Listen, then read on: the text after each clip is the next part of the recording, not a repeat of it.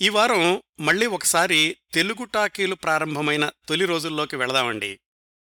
ఆ సంవత్సరాల్లో అంటే పంతొమ్మిది వందల ఇరవై ఐదు ముప్పై ముప్పై ఐదు ఆ ప్రాంతాల్లో మోగ సినిమాల నుంచి ప్రారంభమై సినిమాలు మాట నేర్చుకుని యవ్వనంతో విజృంభించేదాకా అంటే మూకీల నుంచి టాకీల దాకా సినీ జీవితాన్ని కొనసాగించిన ప్రముఖుల్లో కొంతమంది హెచ్ఎం రెడ్డి గారు రఘుపతి సూర్యప్రకాష్ ఆర్ఎస్ ప్రకాష్ గారు వైవీరావు గారు ఎల్వి ప్రసాద్ గారు మొదలైన వాళ్ళు వీరికోవకు చెందిన మరొక తెలుగు సినీ ప్రముఖుడు పరిచయమే అవసరం లేని దర్శకుడు తన పేరే తన చిరునామాగా తన సినిమాలే తన సంతకాలుగా చేసుకున్న తెలుగువాడు చిత్తజల్లు పుల్లయ్య గారు సి పుల్లయ్య గారు. ఆయన విశేషాలు ఈరోజు తెలుసుకుందాం. పుల్లయ్య గారి సినీ జీవితం పంతొమ్మిది వందల ఇరవై ఐదు ప్రాంతాల నుంచి పంతొమ్మిది వందల అరవై ఏడు దాకా అంటే దాదాపుగా నలభై సంవత్సరాలు. ఆయన సమకాలీనుల్లో చాలామంది ప్రవేశించని రంగం సినిమా థియేటర్ల నిర్మాణం. ఆ రంగంలో విశేషంగా కృషి చేసిన వ్యక్తి. సరిగ్గా చెప్పుకోవాలంటే ఆయన దర్శకత్వం చేసిన తొలి చిత్రం సతీ సావిత్రి పంతొమ్మిది వందల ముప్పై మూడులో విడుదలైతే అంతకుముందు ఆరేడు సంవత్సరాల నుంచే సినీ ప్రదర్శనశాలలో నిర్మాణాన్ని ఒక ఉద్యమంలాగా కొనసాగించిన వ్యక్తి. సినిమా కళ అనేది నిజమే కానీ దానిలోని వ్యాపార కోణాలను కూడా ఆరోగ్యవంతంగా అర్థం చేసుకుంటేనే ఆ కళ పది కాలాలు నిలబడుతుంది అని నమ్మిన వ్యక్తి పుల్లయ్య గారు. సినీ కళలో ఒక వ్యాపార కోణం ఏమిటంటే ఆ సినిమా ప్రేక్షకుణ్ణి చేరే విధానం అంటే సినిమా థియేటర్. ఈ వీసీఆర్లు డివిడీలు ఆ తర్వాత ఇంటర్నెట్టు ఇవేవి అందుబాటులోకి రాకముందు వరకు సినిమా చూడాలంటే థియేటర్ ఒక్కటే సాధనం. పంతొమ్మిది వందల ముప్పై ప్రాంతాల్లో అంటే ఇంకా తెలుగు టాకీలు ప్రారంభం కాకముందే థియేటర్ల ప్రాముఖ్యతను గుర్తించి ప్రచారం చేసిన పుల్లయ్య గారు అదే దృక్పథాన్ని ఆయన దర్శకుడు అయ్యాక కూడా కొనసాగించారు. ఆయన ప్రముఖ దర్శకుడుగా కొనసాగుతున్న రోజుల్లో కూడా ఎవరైనా సినిమా తీసిపెట్టండి అని తన దగ్గరకు వస్తే సినిమా నిర్మాణం కంటే థియేటర్ నిర్మాణం ఎంత లాభసాటో ఎంత అవసరమో లెక్కలేసి చూపించి ఆ దిశలో వాళ్ళను ప్రోత్సహిస్తూ ఉండేవాళ్ళు. తన సలహాను అనుసరించి ఎవరైనా సినిమా థియేటర్ నిర్మాణానికి పూనుకుంటే ఆయన స్వయంగా ఎస్టిమేట్సు ప్రాజెక్ట్ ప్లాన్సు ఇలాంటివన్నీ తయారు చేసి ఇచ్చేవాళ్ళట. సినీ పరిశ్రమ అంటే అంత అంకితభావాన్ని చూపించిన సినీ దర్శకుడు ఆ రోజుల్లో మరొకరు కనిపించరు. సి పుల్లయ్య గారు దర్శకుడిగా కొనసాగింది పంతొమ్మిది వందల ముప్పై మూడు నుంచి పంతొమ్మిది వందల అరవై ఏడు వరకు అంటే సుమారుగా ముప్పై ఐదు సంవత్సరాలు. విచిత్రం ఏమిటంటే ఆ ముప్పై ఐదు సంవత్సరాల్లో ఆయన దర్శకత్వం చేసింది కేవలం ఇరవై సినిమాలు మాత్రమే. అయితే ఒక దర్శకుడి ప్రతిభకు ఎన్ని సినిమాలు తీశారన్నది ముఖ్యం కాదు ఎన్ని విజయవంతం చేశారు ఎన్నింటిని రికార్డు స్థాయిలో నిలబెట్టారు అన్నది ముఖ్యం. ఆ కోణంలో చూస్తే సి. పుల్లయ్య గారి సినిమాల ప్రత్యేకతలు కోకొల్లలు వాటిల్లో కొన్ని ప్రత్యేకతల గురించి తెలుసుకుందాం. సి. పుల్లయ్య గారు దర్శకత్వం చేసిన తొలి తెలుగు టాకీ సతీ సావిత్రి పంతొమ్మిది వందల ముప్పై మూడు ఫిబ్రవరి ఐదులో విడుదలైంది. తెలుగు సినిమా చరిత్రలో నాలుగవ టాకీ చిత్రం అది. అట్లాగే పలు భారతీయ భాషల్లో సినిమాలు నిర్మించిన ఈస్ట్ ఇండియా ఫిలిం కంపెనీ వాళ్ళకి అది మొట్టమొదటి తెలుగు చిత్రం. అప్పటి వరకు ప్రముఖ రంగస్థల నటుడిగా ఉన్న వేమూరి గగ్గయ్య గారిని వెండి తెరకు పరిచయం చేసిన మొట్టమొదటి చిత్రం సి. పుల్లయ్య గారి మొట్టమొదటి చిత్రం సతీ సావిత్రి. ఆ తర్వాత వేమూరి గగ్గయ్య గారు పది సంవత్సరాల పాటు తెలుగు సినిమా పరిశ్రమలో కొనసాగిన విషయం మీ అందరికీ తెలిసిందే. సి. పుల్లయ్య గారి తొలి చిత్రమే పోటీ చిత్రంగా నిర్మాణమైంది. అంటే తెలుగు టాకీలు ప్రారంభమైన పంతొమ్మిది వందల ముప్పై రెండులోనే పోటాపోటీగా ప్రారంభమైన సినిమాలు సతీ సావిత్రి. అంటే రెండు సతీ సావిత్రి సినిమాలు ఒకేసారి మొదలైనవి ఒకటి బొంబాయిలో ఇంకొకటి కలకత్తాలో. బొంబాయిలో నిర్మాణమైన సతీ సావిత్రికి హెచ్ఎం రెడ్డి గారు దర్శకులైతే కలకత్తాలో నిర్మాణమైన సతీ సావిత్రికి మన సి పుల్లయ్య గారు దర్శకులు. పోటీలో కూడా పైచేయి పుల్లయ్య గారిదే అయ్యింది. తెలుగులో మొట్టమొదటి సూపర్ హిట్ చిత్రం పంతొమ్మిది వందల ముప్పై నాలుగు డిసెంబర్ ఇరవై రెండున విడుదలైన లవకుశ. అది కూడా సి. పుల్లయ్య గారి దర్శకత్వంలోనే తయారైన రెండవ చిత్రం. ఆ సినిమా నుంచే బెజవాడ లాంటి పట్టణాలకు పల్లెటూళ్ళ నుంచి ఎడ్లబళ్ళు కట్టుకుని వచ్చి మరీ ప్రేక్షకులు చూడడం ప్రారంభమైంది. బెజవాడ దుర్గా కళామందిరంలో ఆ లవకుశ ఆడుతున్నప్పుడు పంతొమ్మిది వందల ముప్పై నాలుగులో చుట్టుపక్కలంతా తిరణాళ్ళ వాతావరణం ఉండేదట. ఆ లవకుశ ప్రదర్శన జరిగినన్ని రోజులూను. అలాగే పంతొమ్మిది వందల ముప్పై నాలుగులో సూపర్ హిట్ అయిన లవకుశనే మళ్ళీ ముప్పై ఏళ్ళ తర్వాత అదే పేరుతో దర్శకత్వం చేసి రెండోసారి కూడా సూపర్ హిట్ చేసిన ప్రత్యేకత సి పుల్లయ్య గారిది. ఆ రెండో చిత్రమే పంతొమ్మిది వందల అరవై మూడు మార్చి ఇరవై తొమ్మిదిన విడుదలైన ఎన్టీఆర్ అంజలి మొదలైన వారు నటించిన లవకుశ. తెలుగులో మొట్టమొదటి బాల నటీనటుల చిత్రం సతీ అనసూయ పంతొమ్మిది వందల ముప్పై ఆరు మే ఎనిమిదిన విడుదలైంది. దాని సృష్టికర్త దానికి ఆలోచన చేసిన వ్యక్తి కూడా సి. పుల్లయ్య గారు. ప్రముఖ రచయిత చిత్రకారుడు అడవి బాపిరాజు గారిని కళాదర్శకుడిగా సినీ రంగానికి పరిచయం చేసింది కూడా సి. పుల్లయ్య గారు. అది కూడా ఆ బాలల చిత్రం సతీ అనసూయ ద్వారా. తెలుగులో నిడివి తక్కువగా ఉన్న సినిమాలు రెండింటిని కలిపి విడుదల చేయడం అనే ప్రక్రియకు నాంది పలికింది సి. పుల్లయ్య గారే. అవేమిటంటే పంతొమ్మిది వందల ముప్పై ఆరులో విడుదలైన సత్య అనసూయ ధ్రువ విజయం. ఆ రెండింటినీ కలిపి ఒకేసారి విడుదల చేశారు. అంటే ఒకే టికెట్ మీద రెండు సినిమాలన్నమాట. తెలుగు సినిమా రంగంలో ప్రముఖంగా వెలిగిన అనేక మంది నటీనటుల్ని వెండితెరకు పరిచయం చేసిన ప్రత్యేకత చిత్తజల్లు పుల్లయ్య గారిది. ఈ విషయంలో పుల్లయ్య గారి రికార్డుని ఎవరూ అధిగమించలేరు అని విశ్లేషకుల అభిప్రాయం. ఎట్లాగంటే సతీ అనసూయ ద్వారా బాల నటీమణులుగా కృష్ణవేణి రావు బాలసరస్వతి గారులను పంతొమ్మిది వందల ముప్పై తొమ్మిదిలో వర విక్రయం ద్వారా భానుమతి గారిని పంతొమ్మిది వందల నలభై ఆరులో నారద నారది ద్వారా సూర్యకాంతం గారిని పంతొమ్మిది వందల నలభై ఏడులో గొల్లభామ ద్వారా అంజలీదేవి గారిని పంతొమ్మిది వందల యాభై రెండులో సంక్రాంతి చిత్రం ద్వారా అందమైన విలన్ ఆర్ నాగేశ్వరరావు గారిని వీళ్ళందరినీ పరిచయం చేసింది చిత్తజల్లు పుల్లయ్య గారే. తెలుగు సినిమాల్లో వాడుక భాషను ప్రవేశపెట్టింది కూడా సి. పుల్లయ్య గారే. తన దర్శకత్వంలో పంతొమ్మిది వందల ముప్పై ఎనిమిదిలో వచ్చిన సత్యనారాయణ అనే సినిమాలో పూర్తిగా వాడుక భాషలో సంభాషణలు రాయించారు. ఆ రాసింది ఆయన ఆప్తమిత్రుడు ముద్దు కృష్ణ అనేటటువంటి రచయిత. అలాగే రికార్డుల పరంగా చూస్తే రేలంగి గారు శ్రీకృష్ణ తులాభారం అనే సినిమాలో ఇది ఒక చిన్న వేషం వేసి వెనక్కి వచ్చారు కానీ సరిగ్గా చెప్పుకోవాలంటే సి. పుల్లయ్య గారి బాలల చిత్రం సతీ అనసూయ ద్వారానే రేలంగి గారు సి. పుల్లయ్య గారి దగ్గర అసిస్టెంట్గా చేరడం ఆ పది సంవత్సరాలు కొనసాగడం జరిగింది. అట్లాగే అంతకుముందు ఒక సినిమాలో నటించినప్పటికీ పుష్పవల్లి గారికి గుర్తింపు తెచ్చిన తొలి చిత్రం మోహిని భస్మాసుర. దాని దర్శకుడు సి. పుల్లయ్య గారే. అది పంతొమ్మిది వందల ముప్పై ఎనిమిదిలో విడుదలైంది.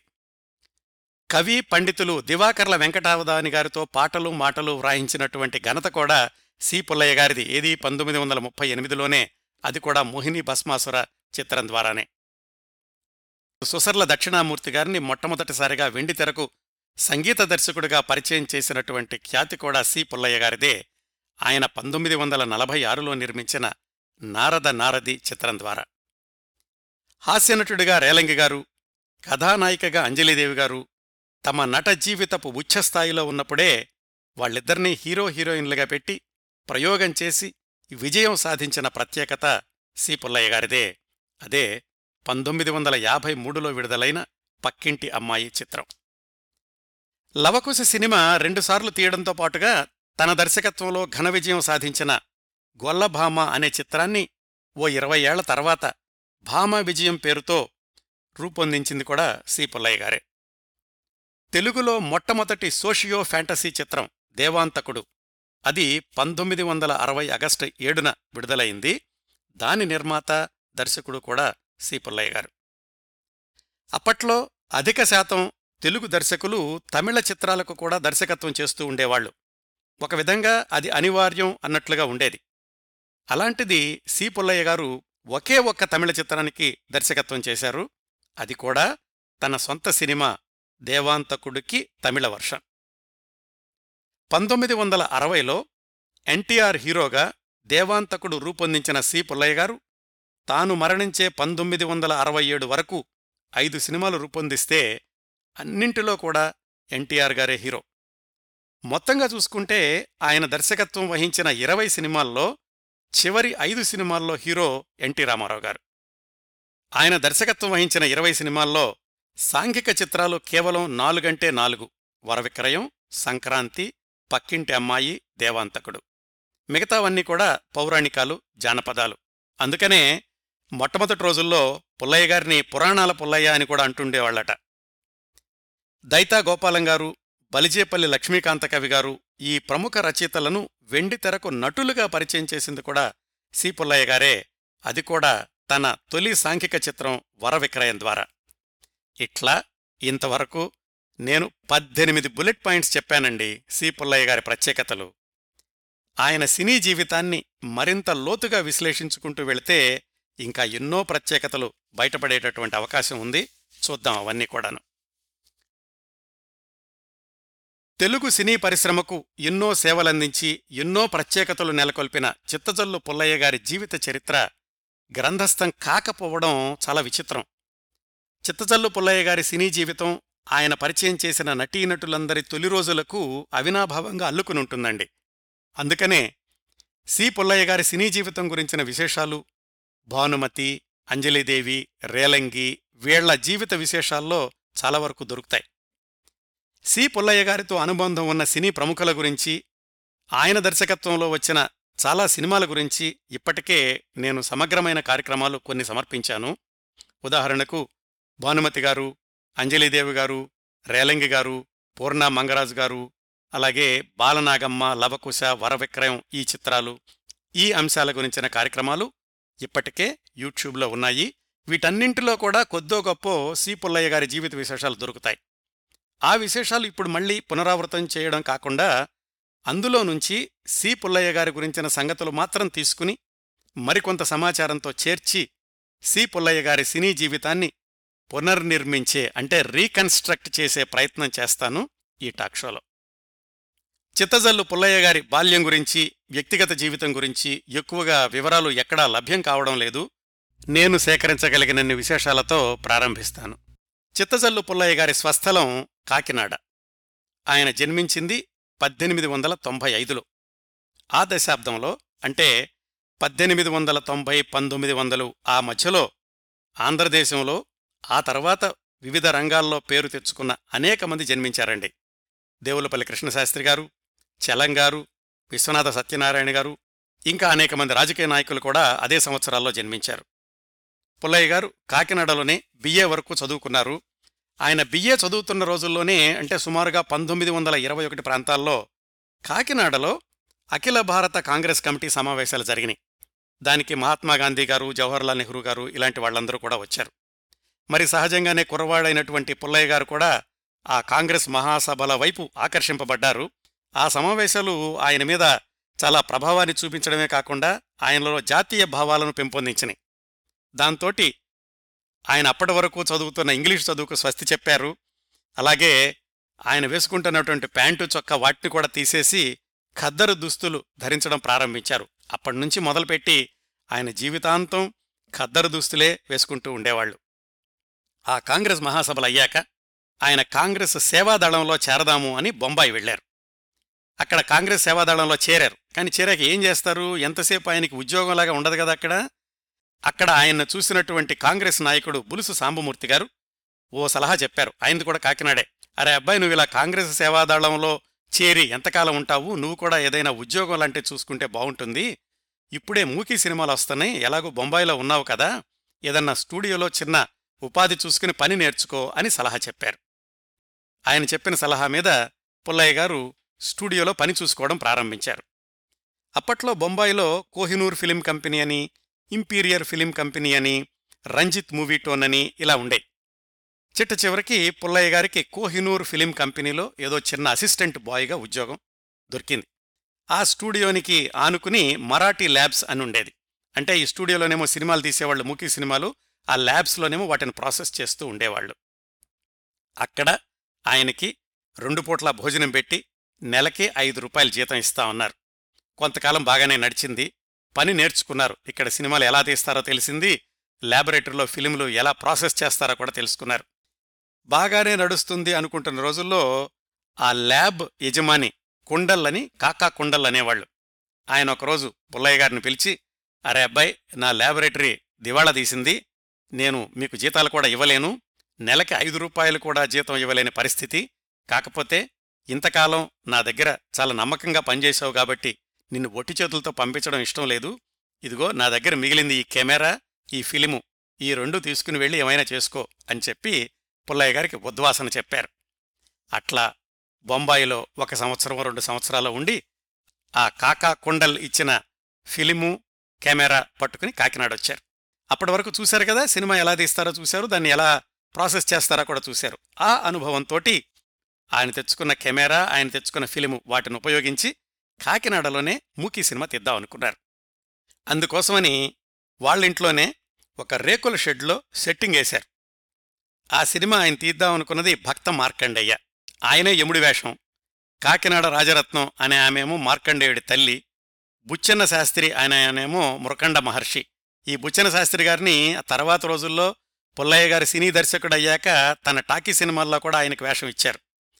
మొత్తానికి ఆ నలుగురైదుగురు నటీనటులను పెట్టుకుని ఆయన వెయ్యి అడుగులు ఫిల్మ్ ఎక్స్పోజ్ చేయగలిగారు. దాన్ని ఎలా ప్రాసెస్ చేయాలి? ఆయన ఏం ల్యాబొరేటరీలో ఉన్నటువంటి సౌకర్యాలేమీ ఆయన దగ్గర లేవు. అన్నీ ఆయన సొంతంగానే ఊహించుకుని ప్రయోగాలు చేస్తూ ఒక గంగాళంలో ఆయన తెచ్చినటువంటి ప్రాసెసింగ్ పౌడరు అలాంటివన్నీ వేసి దాంట్లో ఈ ఫిలిం పాజిటివ్ నెగిటివ్ కలిపి ఎట్లాగో తంటాలు పడి మొత్తానికి దాన్ని డెవలప్ చేశారు. దాన్ని చూపించడానికని ఓపెన్ షట్టర్ ప్రొజెక్టర్ ఒకటి సంపాదించారు. ప్రొజెక్టర్ ఉంది ఫిలిం ఉంది. దాన్ని తిప్పాలి. చేత్తో తిప్పుతారు పర్వాలేదు. కానీ లైటింగ్ ఎక్కడి నుంచి వస్తుంది? ఎండకి ఎదురుగా అద్దం పెట్టి దాని నుంచి ఆ సూర్యరశ్మిని ఈ ఫిలిం మీద పడేలాగా చేసి మొత్తానికి ఆ ప్రొజెక్టర్ తిప్పుతూ గోడ మీద బొమ్మ కనపడేలాగా చేశారు. బొమ్మ పడింది బొమ్మ కదిలిద్ది పిల్లలందరూ కూడా చప్పట్లు కొట్టారు. ఆహా మనూళ్ళో కూడా బొమ్మ కదులుతోంది. మూకీ సినిమా మన పుల్లయ్య తీశాడు అని. ఆయన చేసిన ప్రయోగం అయితే విజయవంతం అయ్యింది. చిన్న సినిమా అయితే తీయగలిగారు. కానీ దాంతో ఆయన సంతృప్తి చెందలేదు. ఇది కాదు ఇదేదో మామూలుగా తీశాను. ఇలా కాకుండా ప్రొఫెషనల్గా సినిమా తీసేటటువంటి అనుభవము పరికరాలు కూడా కావాలి అనుకుని ఆయన మద్రాసు వెళదాం అనుకున్నారు. మద్రాసు ఎందుకు వెళదాం అనుకున్నారు? మద్రాసులో అప్పటికే రఘుపతి వెంకయ్య గారు మూకీ సినిమాలు తీస్తున్నారు. రఘుపతి వెంకయ్య గారి అన్నయ్య గారు రఘుపతి వెంకటరత్నం నాయుడు గారు కాకినాడ కాలేజీకి ప్రిన్సిపాల్గా పనిచేసేవాళ్ళు. ఆయన దగ్గరే పుల్లయ్య గారు కూడా చదువుకున్నారు అప్పటికి కొంతకాలం క్రిందట. ఆయన వెంకటరత్నం నాయుడు గారి దగ్గరికి వెళ్ళి నేను ఇలా మద్రాసు వెళ్ళి మీ తమ్ముడు గారి దగ్గర సినిమాల గురించినటువంటి మరికొంత అనుభవం సంపాదించాలండి అని ఒక రికమెండేషన్ లెటర్ తీసుకుని మద్రాసు వెళ్ళారు. రఘుపతి వెంకయ్య నాయుడు గారు ఆయన్ని ఆధారంగా చూశారు. అప్పటికీ ఆయన వాళ్ళ అబ్బాయి దర్శకత్వంలో సినిమాలు తీస్తున్నారు. వాళ్ళ అబ్బాయేమో ఆయన లండన్ వెళ్ళి ఈ సినిమా నిర్మాణంలో మెళకువలు అవన్నీ తెలుసుకుని వచ్చారు. అప్పట్నుంచి రఘుపతి వెంకయ్య గారు వాళ్ళ అబ్బాయి తీసినటువంటి గజేంద్ర మోక్షం భీష్మ ప్రతిజ్ఞ నందనార ఇలాంటి సినిమాలన్నిటికీ చిత్తజల్లు పుల్లయ్య గారు అసిస్టెంట్ డైరెక్టర్గా పనిచేశారు ఆర్ఎస్ ప్రకాష్ గారి దగ్గర. ఆర్ఎస్ ప్రకాష్ గారంటే రఘుపతి వెంకయ్య గారు అబ్బాయి. చేయడమే కాకుండా మధ్యలో భీష్మ ప్రతిజ్ఞలో ఒక వేషం కూడా వేశారు. అట్లా కొంతకాలం గడిచింది. రఘుపతి వెంకయ్య గారు వాళ్ళ అబ్బాయిని పుల్లయ్య గారిని కూడా సమానమైనటువంటి అభిమానంతో చూస్తుండేవాళ్ళు ఇద్దరు కొడుకులు అన్నట్లుగా ఆయన ఆప్యాయత చూపిస్తూ ఉండేవాళ్ళు ఒక అబ్బాయి అంటే ఆర్ఎస్ ప్రకాష్ గారు ఎలాగూ దర్శకుడిగా కొనసాగుతున్నారు. అప్పుడు రఘుపతి వెంకయ్య గారు పుల్లయ్య గారిని పిలిచి ఏం చెప్పారంటే చూసావు కదా నేను సినిమాలు తీయడానికి ముందు నేను థియేటర్లు కట్టాను ఇప్పుడు కూడా థియేటర్లు నడుపుతున్నాను. ఆర్ఎస్ ప్రకాష్ అలాగూ దర్శకత్వం చేస్తున్నాడు. నీవు ఈ సినిమా ప్రదర్శన రంగంలోకి వెళితే బాగుంటుందని నేను సలహా ఇస్తున్నాను. ఇదిగో నా దగ్గర మూలబడినటువంటి ఒక ప్రొజెక్టర్ ఉంది. దానికి అనుబంధంగానేమో క్రోనో మెగాఫోన్ ఇది ఉంది అది గ్రామ్ఫోన్ లాంటిది అప్పట్లో. ఈ రెండూ తీసుకునెళ్ళి కాకినాడలో ఒక థియేటర్ పెట్టుకో అబ్బాయి నీకు బాగా నడుస్తుంది. దాంతో అనుభవం సంపాదించాక అప్పుడురా మళ్ళా సొంతంగా సినిమా తీద్దు గాని అని ఆయన ఒప్పించి పంపించారు. అలాగా రఘుపతి వెంకయ్య గారి దగ్గర ఒక ప్రొజెక్టరు క్రోనో మెగాఫోను తీసుకుని కాకినాడ వెనక్కి వచ్చేసినటువంటి పుల్లయ్య గారు సిటీ ఎలక్ట్రిక్ సినిమా అనే పేరుతోటి ఒక టూరింగ్ టాకీస్ లాంటిది పెట్టారు. అప్పటికింకా ఆయనకి కరెంట్ లేదు. మరి కరెంట్ లేనప్పుడు ఈ ప్రొజెక్టరు ఎలా నడుస్తుంది? క్రోనో మెగాఫోన్ ఎలా నడుస్తుంది? ఆ ఫిలింకి లైటింగ్ ఎలా వస్తుంది? దానికోసం ఆయన ఏం చేశారంటే ప్రొజెక్టరు ఈ పక్కనున్నటువంటి క్రోనో మెగాఫోను రెండు చేతులతో తిప్పుతూ ఉండేవాళ్ళు సరైన స్పీడ్ తోటి బొగ్గు మీద నీళ్ళ చుక్కలు వేసి అలా వచ్చేటటువంటి పొగను ఒక గొట్టం ద్వారా వెలిగించి దాంతో నీలిరంగు వస్తుంటే ఆ నీలిరంగులో ప్రొజెక్ట్ చేస్తూ ఉండేవాళ్ళు. ఇదంతా కూడా ఆయనలో ఉన్నటువంటి అభిరుచి ఎలాగైనా సరే దాన్ని సాధించి తీరాలి అన్న పట్టుదల. అట్లా ఆయన దగ్గర ఉన్నటువంటి పరిమితమైన పరికరాలతో ఆయన ఊహించినటువంటి ఆలోచనలతో ప్రయోగాలు చేసి మొత్తానికి ఎలాగైతే ఆ టూరింగ్ టాకీస్ నడిపించారు. టూరింగ్ టాకీస్ బాగానే ఉంది. కానీ జనాలు ఎలా వస్తారు అక్కడికి?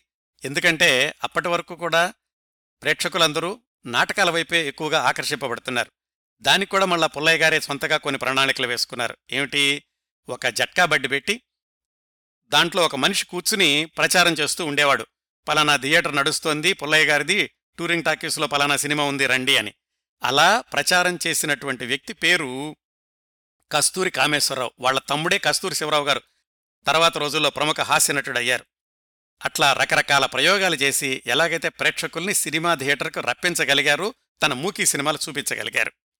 ఆ తర్వాత ఒకటి రెండు సంవత్సరాలకి కాకినాడలో ఆయిల్ బిల్లులు రావడం వాటితో పాటుగా జనరేటర్లు రావడం దాంతో తన సినిమా హాలు కూడా ఆయన జనరేటర్ కొని మద్రాసు నుంచి ఆర్క్ ల్యాంపులు తెప్పించి దాంతో సినిమాలు చూపించడం మొదలుపెట్టారు.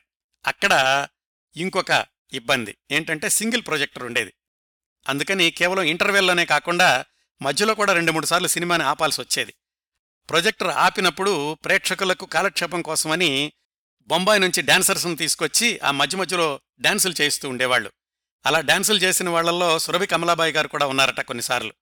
ఇన్ని ప్రయోగాలు చేస్తూ ఆయన ఎలాగైతే తన టూరింగ్ టాకీస్ని కాకినాడలో కొనసాగించడమే కాకుండా అది మంచి వ్యాపారం అవుతుంది దానివల్ల సినిమా పరిశ్రమ అభివృద్ధి చెందుతుంది అని అప్పట్లోనే ఇది పంతొమ్మిది వందల ముప్పైలోనే ఆయన ఊహించి దాన్ని ఒక ఉద్యమంలాగా ముందుకు తీసుకెళ్ళారు. ఎట్లా? రాజమండ్రి అనకాపల్లి విశాఖపట్నం విజయనగరం ఇలా అన్ని చోట్ల ఆయన ఈ టూరింగ్ టాకీసులు నిర్మించడము నిర్మించేవాళ్ళని ప్రోత్సహించడము చేస్తూ వెళ్ళారు ఆ క్రమంలో పంతొమ్మిది వందల ఇరవై తొమ్మిదిలో విశాఖపట్నంలో పూర్ణ మంగరాజు గారితోటి పరిచయం ఏర్పడింది. ఆయన అప్పటికే వేరే వేరే బిజినెస్లు చేస్తున్నారు. ఆయన్ని ఒప్పించి విశాఖపట్నంలో శ్రీకృష్ణ సినిమా టాకీస్ అనే ఒక టూరింగ్ టాకీస్ని పెట్టించారు పుల్లయ్య గారు. అదే తర్వాత పూర్ణ టాకీస్ అయిందనుకోండి. పూర్ణ మంగరాజు గారు ఈ పుల్లయ్య గారి సహకారంతో ఒకసారి ఈ సినిమా థియేటర్ల వ్యాపారంలోకి దిగాక ఆయనకి సినిమాల మీద ఆసక్తి పెరిగింది. టాకీ సినిమాలు ప్రారంభమవడాన్ని గమనించారు. తెలుగులో కూడా టాకీ సినిమాలు వస్తే బాగుంటుంది అని చెప్పి ఆయనే ఒక సేట్ గారిని ఒప్పించి మొట్టమొదటి తెలుగు టాకీ చిత్రం భక్త ప్రహ్లాద దానికి కూడా ఆయన పెట్టుబడి పెట్టి దాన్ని తీయించారు.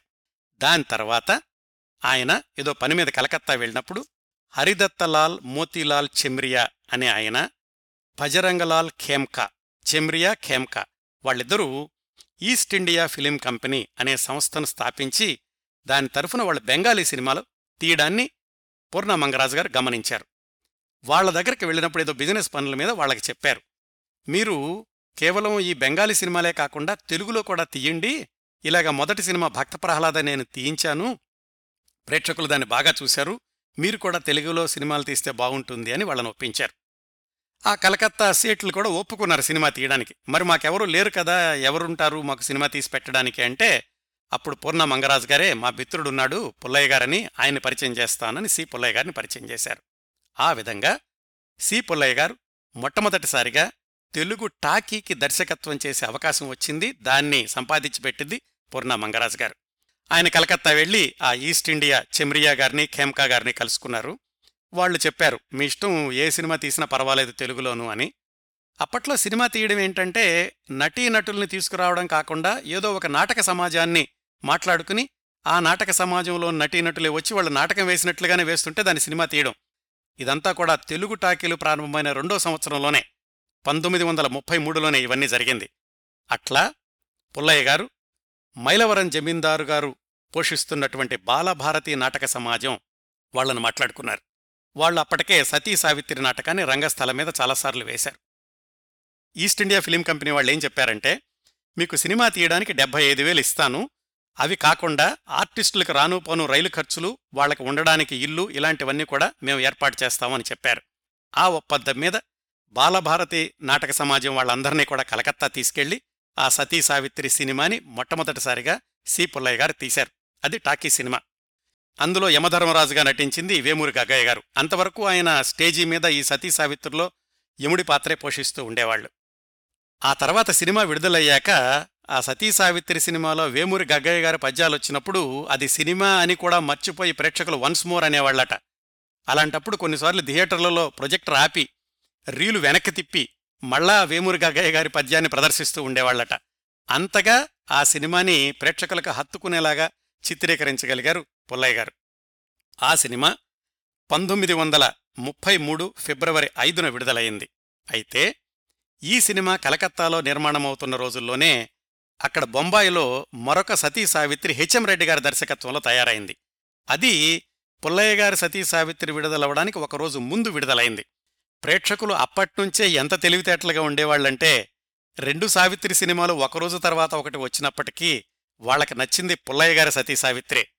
ఈ పెట్టుబడి పెట్టినటువంటి చెమ్రియా గారికి ఖేమ్కా గారికి కూడా చాలా సంతోషం వేసింది. మొట్టమొదటి సినిమానే చాలా విజయవంతమైంది మనకు కూడా లాభాలు వచ్చినాయి అని చెప్పి. సతీ సావిత్రి పూర్తవుతున్న రోజుల్లోనే ఈస్ట్ ఇండియా ఫిలిం కంపెనీ వాళ్ళు భక్త రామదాసు సినిమా తీద్దామని నెల్లూరు నుంచి ఒక నాటక సమాజాన్ని పిలిపించారు. ఆ నాటక సమాజాన్ని తీసుకొచ్చిన ఆయన ఘంటసాల రాధాకృష్ణయ్య గారు ఘంటసాల బలరామయ్య గారు అన్నయ్య గారు. ఆయన నాటక సమాజాన్ని తీసుకొచ్చారు కానీ ముందుగా ఆయన నేను దర్శకత్వం చేస్తానన్నారు. తీరా కెమెరా దగ్గరికి వచ్చేసప్పటికి ఆయన నేను దర్శకత్వం చేయలేను అని చేతులెత్తేశారు కేవలం నటుడిగానే కొనసాగుతాను అన్నారు. అప్పటి వరకు ఈ సతీ సావిత్రి సినిమాకి సహాయం చేసిన సి పుల్లయ్య గారిని ఈస్ట్ ఇండియా ఫిలిం కంపెనీ వాళ్ళు ఇదిగో ఈ సినిమా మొదలు పెడదాం అనుకున్నాం ఆయన చేయలేనంటున్నాడు మీరు ఎలాగైనా పూర్తి చేయండి అని అడిగారు. అట్లా ఈస్ట్ ఇండియా ఫిలిం కంపెనీ వాళ్ళు నిర్మించినటువంటి రెండవ తెలుగు చిత్రం భక్త రామదాసు కూడా సి పుల్లయ్య గారు దర్శకత్వం చేశారు. కానీ అఫీషియల్గా ఆయన పేరు లేదు. మరి కారణాలేమిటో తెలియదు గాని వేరే ఆయన పేరేశారు. అందుకని అధికారిక జాబితాలో ఈ భక్త రామదాసు సినిమా సి పుల్లయ్య గారి ఖాతాలోకి చేరలేదు. రికార్డుల ప్రకారం చెప్పుకోవాలంటే సతీ సావిత్రి తర్వాత రెండో సినిమానే కానీ భక్త రామదాసు మాత్రం సి పుల్లయ్య గారు దర్శకుడిగా పేరు లేదు. కానీ ఆయన దర్శకత్వం చేశారని అప్పట్లో వచ్చినటువంటి వార్తలు. అట్లా సతీ సావిత్రి అధికారికంగానూ భక్తరామదాసు అనధికారికంగానూ దర్శకత్వం చేశాక సి. పుల్లయ్య గారి మీద ఈస్ట్ ఇండియా ఫిలిం కంపెనీ వాళ్ళకి గట్టి నమ్మకం ఏర్పడింది. ఆ తర్వాత వాళ్ళు ప్రారంభించినటువంటి సినిమానే తెలుగులో మొట్టమొదటి సూపర్ హిట్ సినిమా లవకుశ. ఆ సినిమా ప్రారంభానికి కూడా ఒక కారణం ఉంది. ఈస్ట్ ఇండియా ఫిలిం కంపెనీ వాళ్ళు అప్పుడే బెంగాలీలో సీత అనే ఒక సినిమా తీశారు. దానికి దేవకీ బోస్ అనే ఆయన దర్శకత్వం దాంట్లో రాముడుగానేమో పృథ్వీరాజ్ కపూర్ సీతగానేమో దుర్గా ఖోటే అనే ఆమె నటించారు. ఆ సినిమా బాగా హిట్ అయింది.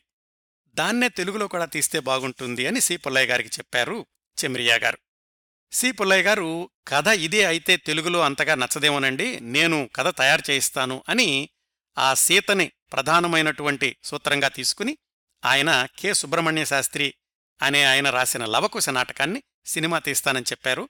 వాళ్ళకది నచ్చింది. పైగా వాళ్ళు సీతా సినిమా నిర్మాణం కోసం తయారు చేసినటువంటి కాస్ట్యూమ్స్ రథాలు ఇవన్నీ కూడా సిద్ధంగా ఉండబట్టి వెంటనే ఆ సినిమా ప్రారంభించడానికి వీలయింది పుల్లయ్య గారికి. ఆ లవకుశ సినిమా కోసం ఏం చేశారంటే ఏదో ఒక నాటక సమాజాన్ని మాట్లాడుకోవడం కాకుండా ఆయనకు నచ్చినటువంటి నటీనటుల్ని ఎంపిక చేసుకున్నారు. అట్లా రాముడుగానేమో పారుపల్లి సుబ్బారావు గారు శ్రీరంజని గారేమో సీతగాను శ్రీరంజని గారి భర్త నాగుమణి గారేమో భరతుడుగాను మాస్టర్ మల్లేశ్వరరావు ఆయన కుసుడుగాను మాస్టర్ భీమారావు ఆయన లవుడుగాను తీసుకుని ఆ లవకుశ సినిమాని కలకత్తాలోనే ఆయన షూటింగ్ చేశారు. ఆ సినిమా నడిచినన్ని రోజులు కూడా ముందులో చెప్పుకున్నట్లుగానే దుర్గా కళమందిరం చుట్టుపక్కలంతా కూడా తిరణాల వాతావరణం నెలకొల్పిందట.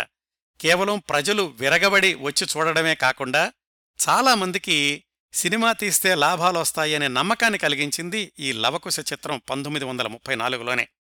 అంత విజయవంతమైనటువంటి లవకుశ మరొక రెండు మూడు రికార్డులు కూడా సృష్టించింది. ఏంటంటే అప్పటి వరకు తెలుగు సినిమాలు ఎక్కడైనా థియేటర్లలో ఆడాలంటే కాంట్రాక్ట్ పద్ధతి ఉండేది. అంటే పది రోజులు ఇరవై రోజులు నెల రోజులు మాట్లాడుకుని ఆ నెల రోజులు అవగానే మళ్ళీ ఫిలిం వెనక్కి పంపిస్తేస్తూ ఉండేవాళ్ళు.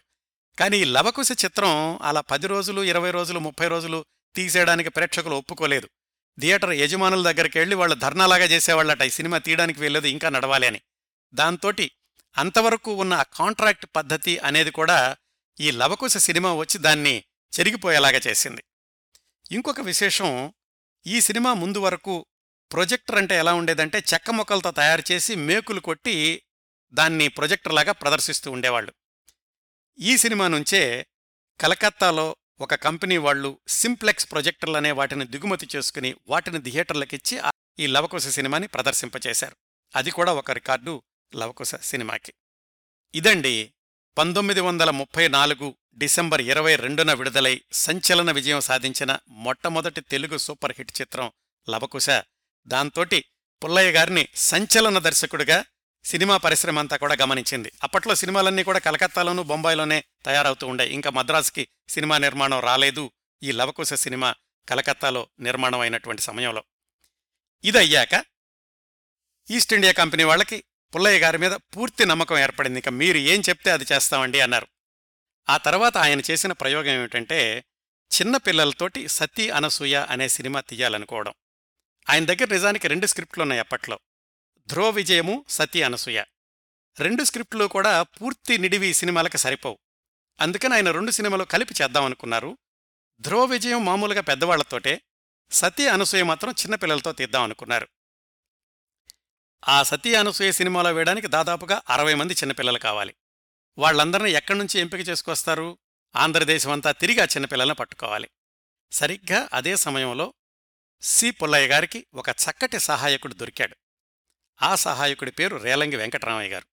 ఆయన ఎలా దొరికాడంటే సి. పుల్లయ్య గారి లవకుశ సినిమాలో తబాలా వాయించిన ఆయన పేరు నిమ్మగడ్డ పరదేశి. ఆయన రేలంగి గారికి మంచి మిత్రుడు.